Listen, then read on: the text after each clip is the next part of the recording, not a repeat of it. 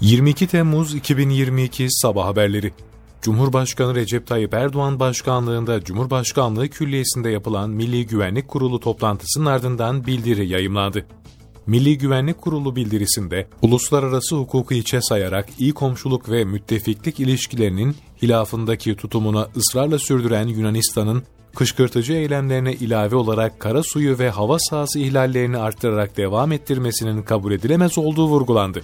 Bildiride, toplantıda terör örgütleri PKK-KCK, PYD, YPG, FETÖ ve DAEŞ başta olmak üzere milli birlik ve beraberlikle bekaya yönelik her türlü tehdit ve tehlikeye karşı yurt içinde ve yurt dışında azim, kararlılık ve başarıyla icra edilen operasyonlar hakkında kurula bilgi sunuldu ve ilave tedbirlerin görüşüldüğü belirtildi. Tahıl Sevkiyatı Anlaşması imza töreni Ukrayna, Rusya tarafları, Cumhurbaşkanı Erdoğan ve Birleşmiş Milletler Genel Sekreteri Guterres'in katılımıyla bugün İstanbul'da yapılacak. Cumhurbaşkanlığı İletişim Başkanlığı'ndan yapılan açıklamaya göre Tahıl Sevkiyatı Anlaşması imza töreni, Ukrayna ve Rus tarafları, Cumhurbaşkanı Recep Tayyip Erdoğan ve Birleşmiş Milletler Genel Sekreteri Antonio Guterres'in katılımıyla bugün saat 16.30'da Dolmabahçe ofisinde gerçekleştirilecek. Terör örgütü PKK'dan kaçışlar devam ediyor. Irak'ın kuzeyindeki barınma alanlarından kaçan bir PKK'lı terörist daha Habur'da hudut karakoluna teslim oldu. Sürdürülen ikna çalışmaları sonucunda 1 Ocak 2022 tarihinden itibaren teslim olan örgüt mensubu sayısı 61'e yükseldi.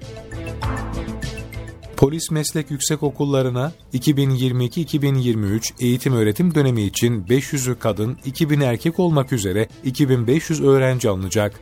Emniyet Genel Müdürlüğü'nden yapılan açıklamaya göre Polis Akademisi Başkanlığı'na bağlı Polis Meslek Yüksek Okullarına polis memuru adayı alımı gerçekleştirilecek.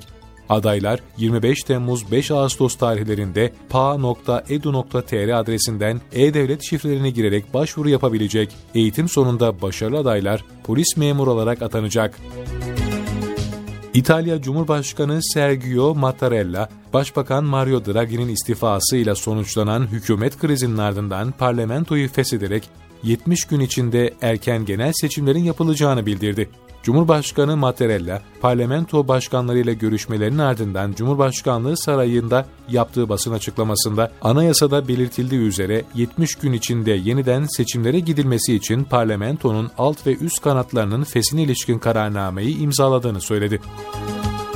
Kripto para piyasalarında ilk bilgi suistimali davasında eski Coinbase yöneticisi tutuklandı. Kripto para borsası Coinbase'in eski ürün müdürü Isan Vahi, piyasada insider trading olarak da bilinen bilgi suistimali suçlamasıyla tutuklandı. Savcı Damon Williamson, söz konusu davanın kripto para piyasalarını içeren ilk bilgi suistimali davası olduğunu belirtti. Cumhurbaşkanı Recep Tayyip Erdoğan, Türkiye A Milli Kadın Voleybol Takımı antrenörü Giovanni Giudette'ye süresiz çalışma ve ikamet hakkı sağlayan turkuaz kart verdi. Turkuaz kart sahibine Türkiye'de süresiz çalışma ve ikamet hakkı, Türkiye'de bağımsız veya bir işverene bağlı olarak çalışma hakkı, Türkiye'ye çoklu giriş çıkış hakkı ve uzun dönem ikamet izninin getirdiği bütün hakları sağlayan turkuaz kart aynı zamanda yabancının eş ve çocuklarına da ikamet hakkı veriyor. Uluslararası Motosiklet Federasyonu tarafından Dünya Motocross Şampiyonası finalinin Cumhurbaşkanlığı himayelerinde 3-4 Eylül tarihlerinde Afyonkarahisar'da yapılacağı açıklandı. Kurtuluş Savaşı'nı zafere taşıyan Büyük Taarruz Zaferi'nin 101. yıl etkinlikleri kapsamında yapılacak organizasyon ayrıca önem taşıyor. Dünya genelinde 186 ülkede yayınlanan Dünya Motocross Şampiyonası'nın final mücadelesi 3-4 Eylül tarihlerinde Afyonkarahisar Motor Sporları Merkezi'nde düzenlenecek.